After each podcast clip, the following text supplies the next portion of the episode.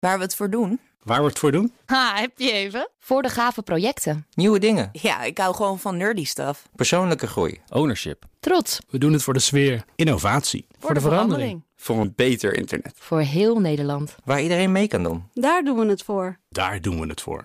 Waar doe jij het voor? Kom werken voor KPN en groei op jouw manier. Check de actuele vacatures op het gebied van data, security, development en networking op jobs.kpn.com/tech.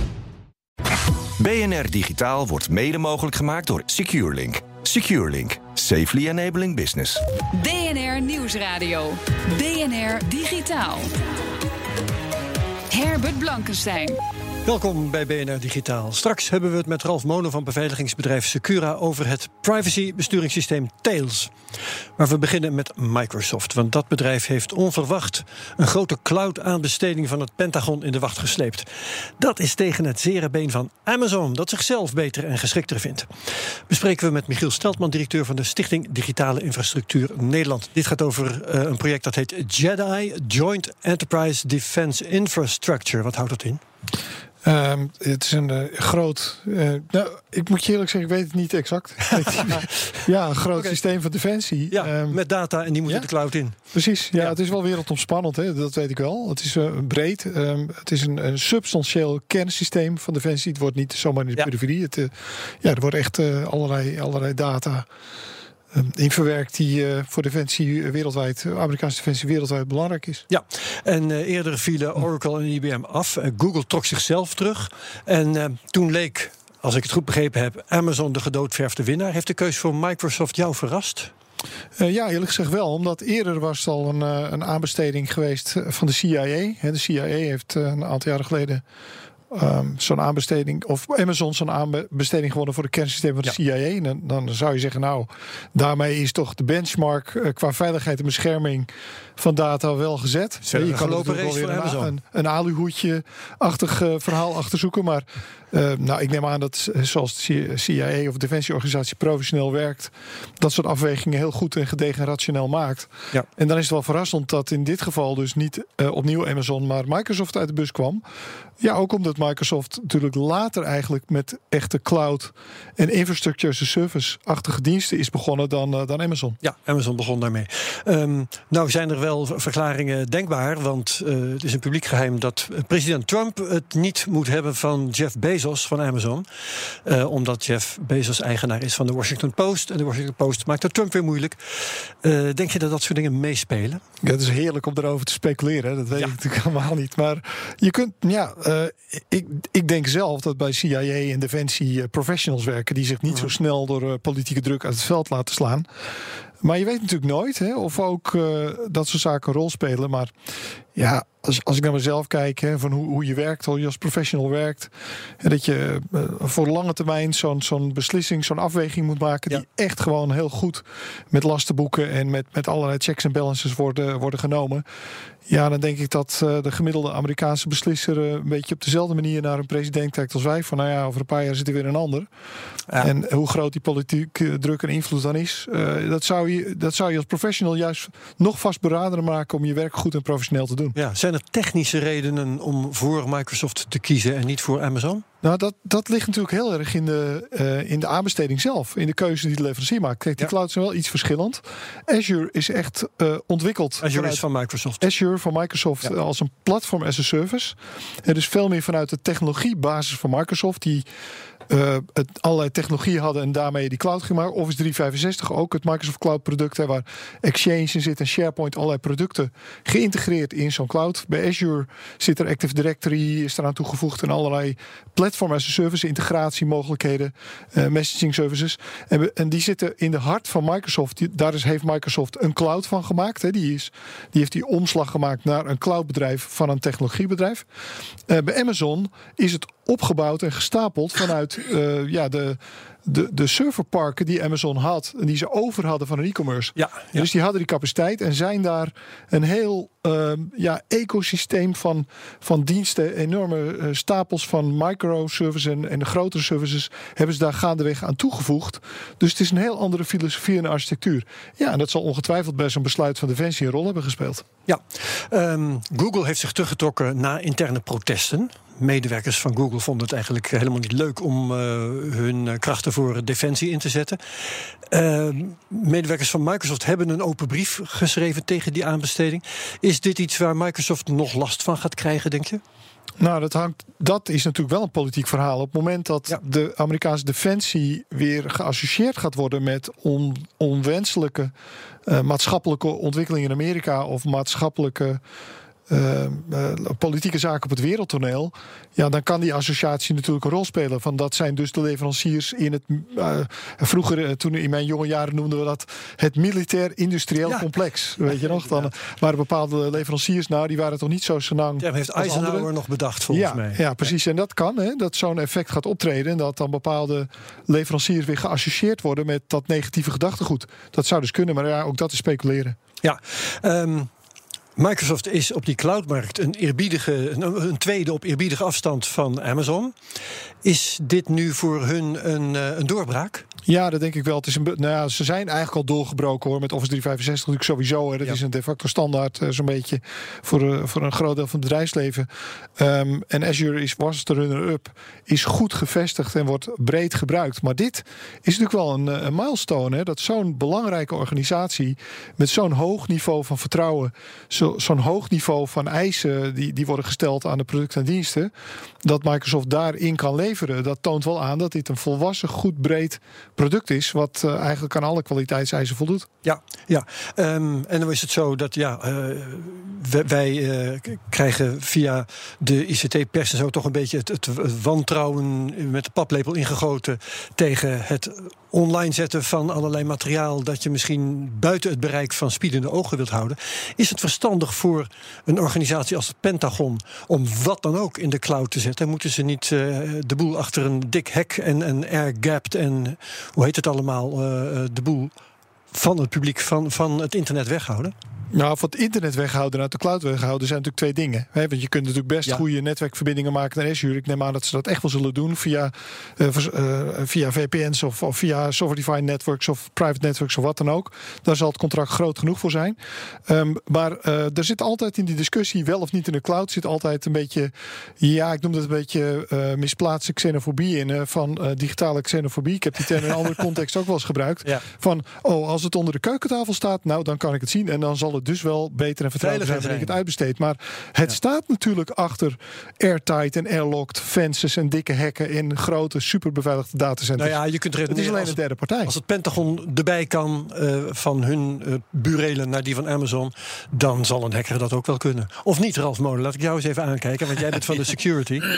ja. Is, is uh, het gebruik maken van de cloud, is dat uh, minder veilig, slash veiliger, slash even veilig als het uh, hebben van je, je, data op je eigen premises? Um, kijk, het is in theorie altijd de computer van een ander. En een eigen ja. computer kun je helemaal zo beschermen zoals je wilt. Daar heb je alles over te zeggen, daar heb je zeggenschap over. De computer van een ander, niet. Ja, dus je bent dan afhankelijk, je maakt jezelf afhankelijk van de beveiligingsnormen en standaarden zoals een Microsoft of een Amazon die implementeert. En als ze daar fouten maken, kun je ze niet zelf oplossen. Dan moet je dus aan de leverancier vragen van hey, help mij. Um, wat heel belangrijk is, is dus de mate van vertrouwen die die leveranciers kunnen leveren. Assurance. Ja. En, en Microsoft, vertrouwen, garanties dus eigenlijk. Garanties, ja. ja, ja, ja. Zekerheden, ja, klopt. Um, en, en Microsoft die heeft in de laatste paar jaar daar heel erg sterk op ingezet. Die zijn veel opener geworden in hoe ze omgaan met security. Als je tegenwoordig een security lek meldt, ook bij Microsoft, dan krijg je veel feedback van ze. Je krijgt zelfs geld van ze als het een belangrijk lek is. Hè. En ja, Amazon niet dan trouwens? Nou, die is er veel minder open over. Ja, ah, okay. ja, ze geven waarschijnlijk wel wat geld, maar dat gaan ze niet publiceren. Okay. Dan zeggen ze niet van, oh, we hebben deze lijst opgelost. Nou, Microsoft zegt dat. Microsoft laat je zien wat ze doen. En ik denk dat dat waarschijnlijk ook meegespeeld heeft in die beslissing. Ja, ja, daar kom je dus op de kern van de zaak. Het gaat om assurance. Het gaat niet of je vindt of het gevoel dat, dat je minder, meer of minder in controle bent. Het gaat om de beoordeling van onafhankelijke beoordeling van die veiligheid van die leverancier. En of die bij jouw diensten past. He, want uh, ja, alles zelf doen is zelfs voor uh, supergrote organisaties een illusie. Uh, als je alleen maar ehm, eh, uit zou gaan van het gevoel van nou, als ik zelf die controle heb, is het dus beter. Dat hoeft natuurlijk niet zo te zijn. Je kunt prima bouwen op diensten van derden, want we doen de hele dag in onze samenleving niet anders. Als je maar kunt vertrouwen dat de beoordeling van eh, de zekerheden zo is gedaan dat je die zekerheid echt- hebt. En dat is wel, eh, dat is wel een puntje. In zijn algemeen, dat is wel iets waar we nog wel eh, stappen met elkaar moeten zetten. En als je eenmaal kiest voor de een, even daar gelaten of het Microsoft is of Amazon of misschien nog een andere partij, is het dan ook makkelijker, is, sorry, is het dan ook makkelijk om eh, later als je van gedachten verandert weer naar een andere te gaan met je data onder je arm? Of is er vendor lock-in? Nou, in theorie is het makkelijker, maar vendor lock-in is vaak subtieler dan menigeen zich realiseert. Dat gaat ook in de investeringen in kennis van het product, hè, de, de training van je mensen, de afspraken die er, alle processen en procedures die je daaromheen inzet, die maken het vaak moeilijk weg. Dus het technisch optillen van je data uit zo'n cloud, ja, dat is natuurlijk het probleem helemaal niet. En dat kan heel makkelijk. Hè. Daar zijn ook wel standaarden voor te verzinnen. Hè, dat je die data, maar ehm, het, het hele ja, alle processen, wat ik zeg, dus alles wat er omheen zit, dat is niet zo eenvoudig. En dat is niet zozeer de schuld van de leverancier. Dat hangt gewoon samen met een bepaalde keuze voor een filosofie of een bepaalde manier van werken. Hè. Dat, dat is niet het verschil. Amazon-kennis is toch echt anders dan Azure-kennis. Ja, en tenslotte, ehm, men verwacht in Amerika dat Jeff Bezos eh, Amazon dus de aanbesteding nog wel gaat aanvechten. Juridisch enig idee of dat ehm, perspectief heeft? Ja, zou ik ook doen hè, als ik het was. Altijd, eh, is altijd Niet is altijd hè? ja, maar Ja, Ja. dat is het. Hè. Ze hebben een hele berg lawyers. En eh, ja, je weet nooit of er misschien in zo'n, in zo'n complex proces van aanbesteden een keer een vuiltje te vinden is. Wat dan weer een haakje geeft om toch te kijken of je het alsnog kan winnen. Ja. ik, zou, ik denk, ik zou het ook niet zo willen winnen. Want wat zegt dat dan voor je relatie als dat lukt? Dat is ook Maar goed, een dat moet, hij, dat moet hij zelf maar weten. Mo- Mocht dat soort spektakel zich voordoen, dan komen we er zeker nog een keer op terug. Dankjewel, Michiel Steltman, directeur van de Stichting Digitale Infrastructuur Nederland. In het besturingssysteem Tails heeft privacy alle prioriteiten. Maar hoe anoniem ben je echt? Dat hoor je straks in BNR Digitaal.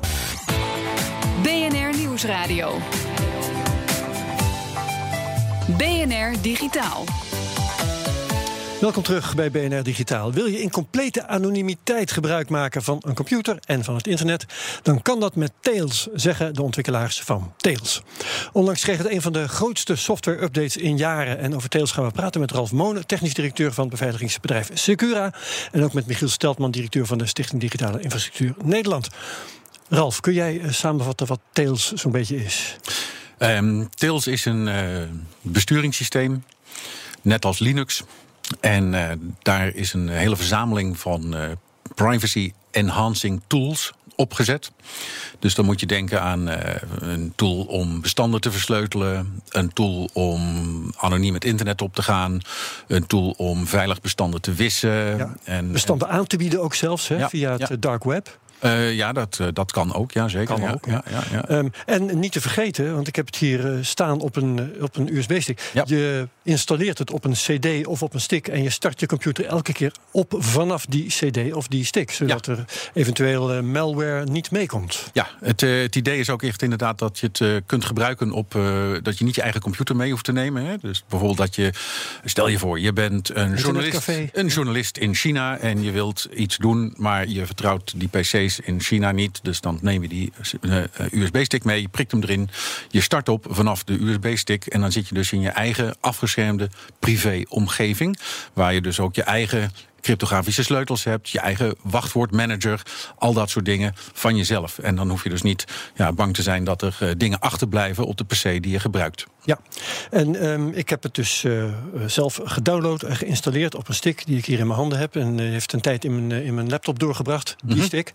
Ehm, van alles geprobeerd en dan valt er het nodige op. Bijvoorbeeld, eh, ik dacht van nou, eh, vroeger stond het op CD, daar kun je natuurlijk niks op kwijt. Dus die CD die komt altijd in dezelfde toestand weer de PC uit als dat hij erin is gegaan.